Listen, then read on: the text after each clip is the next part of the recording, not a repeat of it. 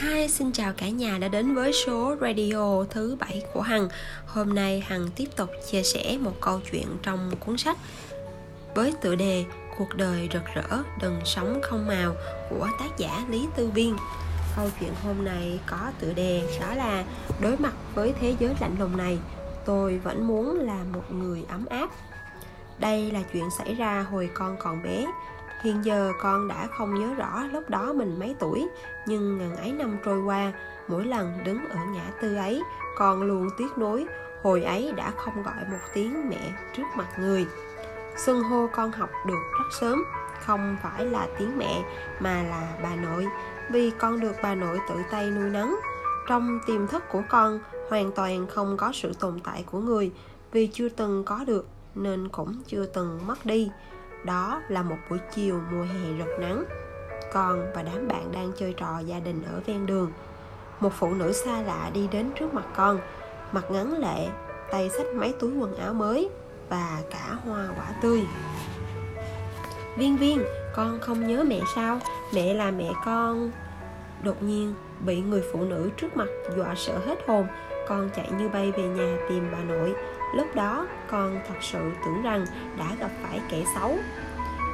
Chưa đầy nửa tiếng, trong nhà đã tụ tập rất nhiều hàng xóm láng giềng. Mọi người nhao nhao thúc giục con gọi mẹ, nhưng con thật sự không mở miệng được, khăng khăng không mở miệng. Bầu không khí khó xử này kéo dài hai tiếng. Cuối cùng, người lau nước mắt đi ra cửa. Khi đi, người vừa gọi tên con, vừa liên tục ngoảnh lại, gần như dùng giọng điệu khẩn cầu bảo con gọi một tiếng mẹ.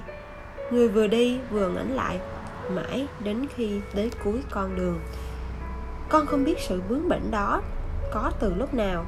Con không cố ý để người buồn, nhưng điều này thật sự quá đột ngột với một đứa trẻ. Đây là lần đầu tiên con gặp người kể từ khi có ký ức, mà lần đầu tiên gặp mặt người liền bảo con gọi mẹ có lẽ là do một giọt máu đào hơn ao nước lã khi con đứng ở cửa, nhìn bóng lưng người rời đi, không biết vì sao. Vô số lần con muốn gọi người một tiếng mẹ, nhưng con không sao mở miệng được.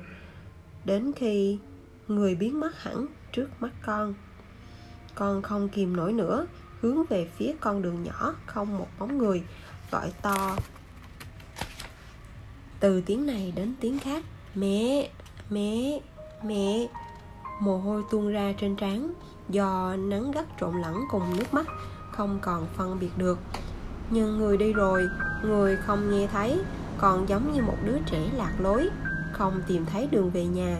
Mãi đến ngày, mỗi lần nhớ đến buổi chiều hôm đó con đường đó và người con luôn không kìm được đau lòng không kìm được rơi lệ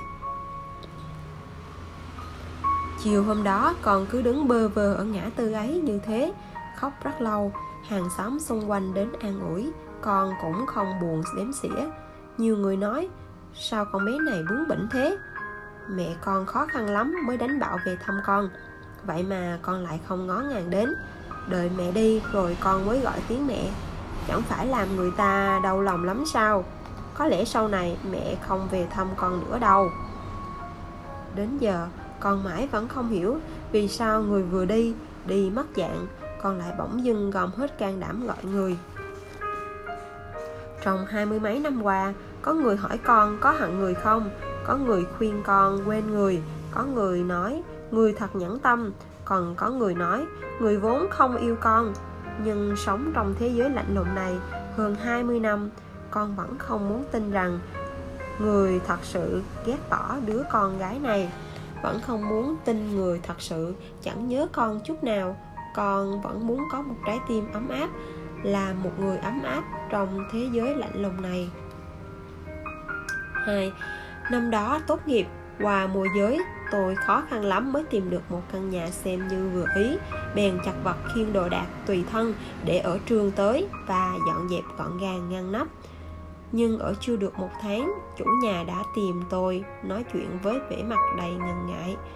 Hóa ra ban đầu, ông ta không định cho thuê căn nhà này mà muốn bán.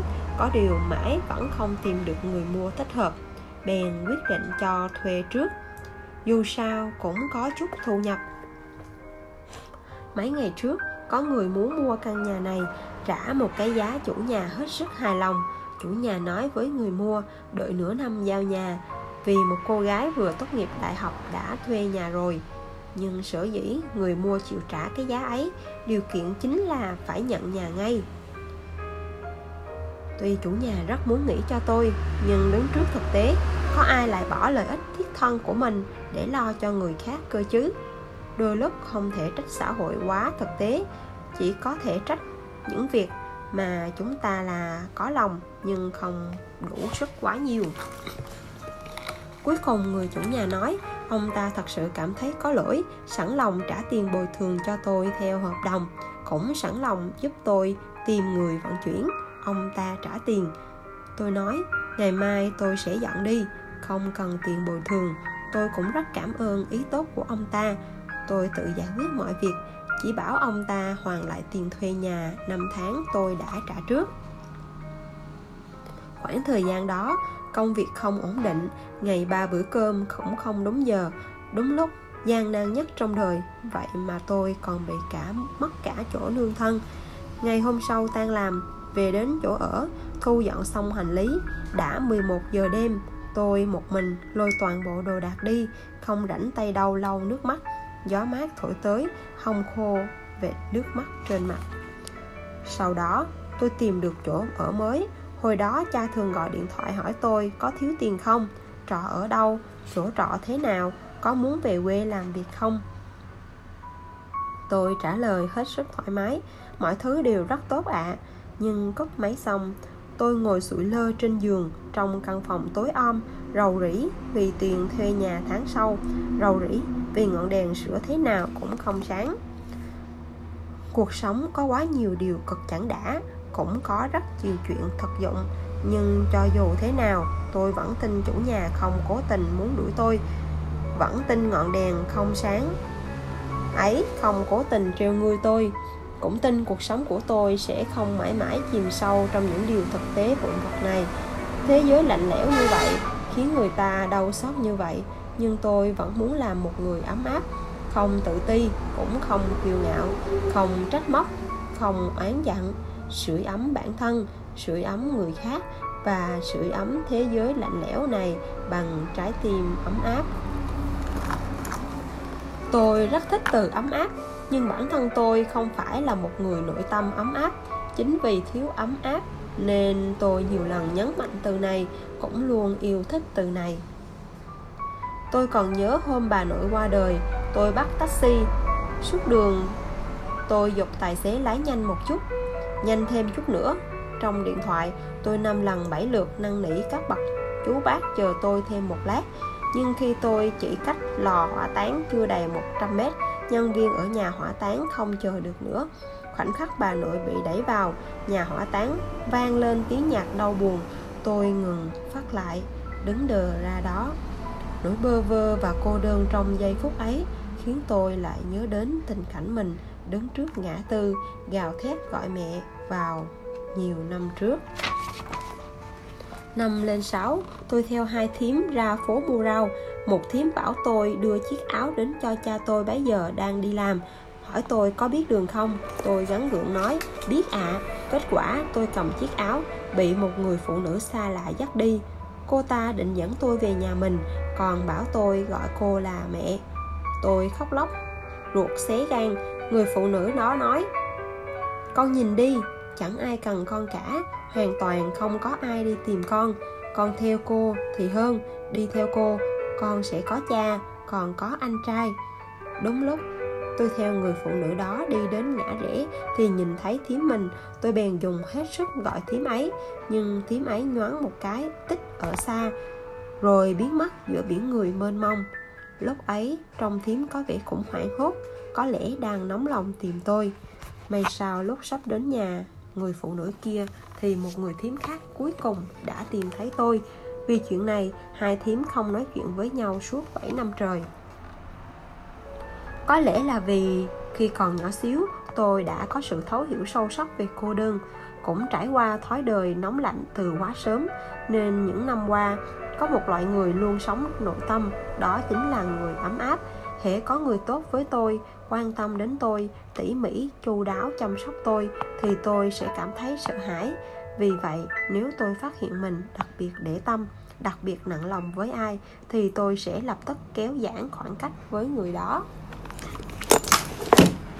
Vì sợ mất đi, sợ lại trở về cái năm 6 tuổi, không cẩn thận lạc đường, sợ lại chẳng ai cần tôi sợ người yêu thương tôi lại rời bỏ tôi, mà đi nên tôi lựa chọn trốn tránh, lựa chọn rời xa, lựa chọn sống khép kín.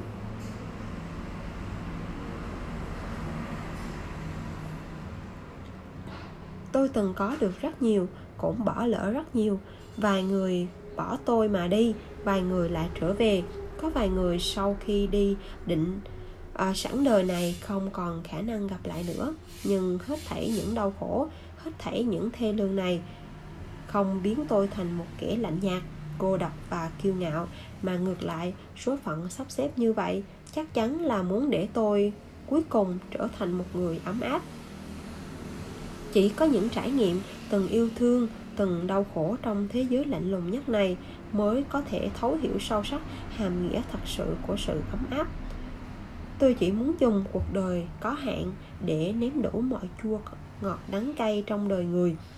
Chỉ muốn làm một người ấm áp sau khi ngắm nhìn hết phồn hoa và hiu quạnh của thế gian. Tôi tin rằng đây chính là tài sản và kho báu thật sự mà cuộc sống dành cho tôi. Rộng mở tấm lòng, đừng vì trốn tránh gió mưa mà ngăn cản ánh nắng chân chính ở bên ngoài cánh cửa tâm hồn. Trong thế giới lạnh lùng này nếu bạn cố gắng cầu tiến, kiên trì, thì chắc chắn bạn sẽ trở thành người muốn trở thành nhất, một người ấm áp.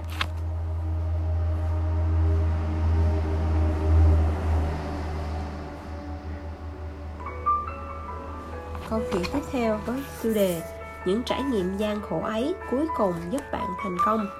Tôi từng đọc một cuốn tiểu thuyết truyền cảm hứng, ông già và biển cả của Hemingway tiểu thuyết đoạt giải thưởng Pulitzer của Mỹ vào năm 1953 tác giả được trao giải Nobel văn học vào năm 1954 Truyện kể về một ông lão đánh cá người Cuba 84 ngày liền, không đánh được cá. Rốt cuộc đã câu được một con cá kiến khổng lồ. Nhưng con cá ấy quá lớn, kéo chiếc thuyền nhỏ của ông lên đên trên biển ba ngày mới bị ông giết chết. Ông buộc con cá khổng lồ vào mạn thuyền nhưng trên đường về, con cá nhiều lần bị cá mập tấn công. Khi cập bến, chỉ còn lại đầu, đuôi cá và một khúc xương sống. Cuối cùng, ông lão kiệt sức về đến nhà nằm trên giường, chỉ có thể nhớ lại câu chuyện tốt đẹp đẽ qua trong giấc mơ. Trước thiên nhiên không thể chinh phục, nhân vật chính trong chuyện, đúng, đã là thất bại, song trên một ý nghĩa nào đó, ông lại thành công trong quá trình bắt cá, ông có được trải nghiệm quý báu trong cuộc đời. Trải nghiệm này thậm chí quý giá hơn, có ý nghĩa hơn, khiến người ta phải suy ngẫm nhiều hơn cái kết quả bắt được con cá lớn. Cuộc sống thường khiến chúng ta thương tích đầy mình, nhưng đến sau này, những chỗ bị thương tích ấy nhất định sẽ trở thành chỗ khỏe mạnh nhất của chúng ta, cũng nhất định sẽ giúp bạn thành công sau khi chịu nhiều vết thương đi chút. Năm 2013-2014, sân bay Haneda, Nhật Bản liên tục được bình chọn là sân bay sạch nhất thế giới mà người ta tạo nên thành tích này là một phụ nữ phát hiện vết bẩn liền tươi cười và tên bà là Shitu Haruko. Mức độ tỉ mỉ với công việc và mức độ làm sạch vết bẩn của bà xếp hạng nhất trên thế giới. Bà có danh hiệu nhân viên vệ sinh hàng đầu Nhật Bản. Nhìn lại cả cuộc đời bà, phần nữa đều trải qua hoàn cảnh khó khăn thậm chí có thể nói thành tựu của bà có được hôm nay hoàn toàn là nhờ vào những trải nghiệm cuộc đời cực khổ khôn tả Bà là con lai Trung Nhật, sinh năm 1970 tại Thẩm Dương, Trung Quốc. Lúc ở Trung Quốc, tất cả bạn học và hàng xóm đều kỳ thị bà, không hề khách sáo bảo. Người Nhật Bản cũng về nước đi, Năm 17 tuổi, bà vốn tưởng về đến Nhật Bản thì có thể chấm dứt tình trạng phân biệt đối xử, nhưng tất cả mọi người lại nói với bà, người Trung Quốc về nước đi. Sau đó, do biến cố gia đình, bà buộc phải gánh vác gánh nặng kinh tế cả nhà. nhưng ở Nhật với học lực và thân phận éo le của bà chỉ có thể xin làm nhân viên vệ sinh mà công việc này còn phải nhờ bà nhiều lần nói với lời tốt đẹp bày tỏ quyết tâm với doanh nghiệp tuyển dụng mới có được. Do những trải nghiệm gian khổ này, Shito Haruko nảy sinh nguyện vọng mãnh liệt, không muốn cả đời bị người ta bắt nạt, cả đời bị người ta xem thường. Thế là ấp ủ niềm tin này, bà hăng hái học hỏi trong công việc, đạt đến tiêu chuẩn hàng đầu thế giới trong công việc vệ sinh vốn có, địa vị xã hội thấp kém này trải nghiệm gian khổ là một tài sản quý giá đối với kẻ mạnh. Còn đối với kẻ yếu, nó chắc chắn là vật sâu muôn trường. khác biệt nằm ở thái độ của bạn đối với gian khổ. Khi cảnh ngộ không may ập đến, nếu dũng cảm thử thay đổi, bạn sẽ thể, có thể sáng tạo ra lịch sử. Không dám thay đổi, thì bạn có lẽ sẽ thành quá khứ nếu bạn đang chịu đựng gian khổ, đừng bao giờ nghi ngờ cuộc đời, oán trách xã hội. Bạn chỉ cần chuẩn bị sẵn sàng mọi thứ cần có cho thành công. Như vậy, khi vận may đến, bạn có thể nắm giữ mà không mấy nhọc nhằn. Tôi có một người đàn anh thời trung học, trải qua cố gắng bền bỉ suốt 3 năm cấp 3 cuối cùng anh cũng chờ được may tan thấy trong sáng, nhận thông báo trúng tuyển vào đại học bắc kinh. Hồi nhỏ, anh không phải là học sinh nghèo vượt khó gì cho Cam. Vì đã quen với cảnh gia đình khó nên nó đâm ra thờ ơ. Thành tích từ cấp 1 đến cấp 2 của anh đều tạm tạm Cố lắm mới thi đỗ cấp 3 Họ hàng hết lời khuyên nhủ Bảo anh nhìn cảnh cha mẹ khó khăn như thế Mà không thiên tâm học hành. Nhưng anh nghe rồi bỏ đó Mãi đến một lần trường cho nghỉ sớm vào cuối tuần anh về nhà gõ cửa, thấy trong nhà không có ai, bèn đến mỏ than tìm cha lấy chìa khóa. Lần gặp gỡ này đã trở thành bước ngoặt trong cuộc đời anh. Nhìn người cha trước mặt, đôi mắt đỏ vằn khuôn mặt đen sạm, thân thể gầy yếu, mặc áo rách. Anh lập tức khóc như mưa. Cha nói với anh, nam tử hán, đội trời đạp đất, không thể dễ dàng rơi nước mắt. Còn dặn dò anh, nhất định phải chuyên tâm học hành vì đối với con nhà nghèo, học tập mới là lối ra duy nhất. Rời mỏ than, anh như biến thành một con người khác, không còn nửa đêm soi đèn binh học tiểu thuyết, cũng không chơi bóng, tán gẫu về game cả ngày với đám bên cạnh nữa. Để tập trung tinh lực học tập, cuối tuần cuối mỗi tuần, nghỉ hè và nghỉ đông, anh đều không về nhà, một mình ở lại trường, một lòng cố gắng kiên trì vì kỳ thi đại học. Chúng tôi thường nhìn thấy dưới dãy phòng học và ký túc xá vắng tanh có một chỗ sáng đèn mãi đến khi bảo vệ tự động ngắt điện. Khi thông báo trúng tuyển gửi đến anh, anh đứng trên bục chào cờ phát biểu trước chúng tôi. Cha anh vẫn đang đào than cả ngày lẫn đêm trong hầm mỏ. Anh nói chính những trải nghiệm gian khổ ấy đã giúp anh thành công, giúp anh tìm thấy quyết tâm phấn đấu và động lực tiến lên trong tuổi trẻ đầy hoang mang tôi cũng luôn tin rằng trong những trải nghiệm gian khổ, chắc chắn ẩn giấu lý do khiến bạn phấn đấu vươn lên cũng giúp bạn trở thành một người khác. biệt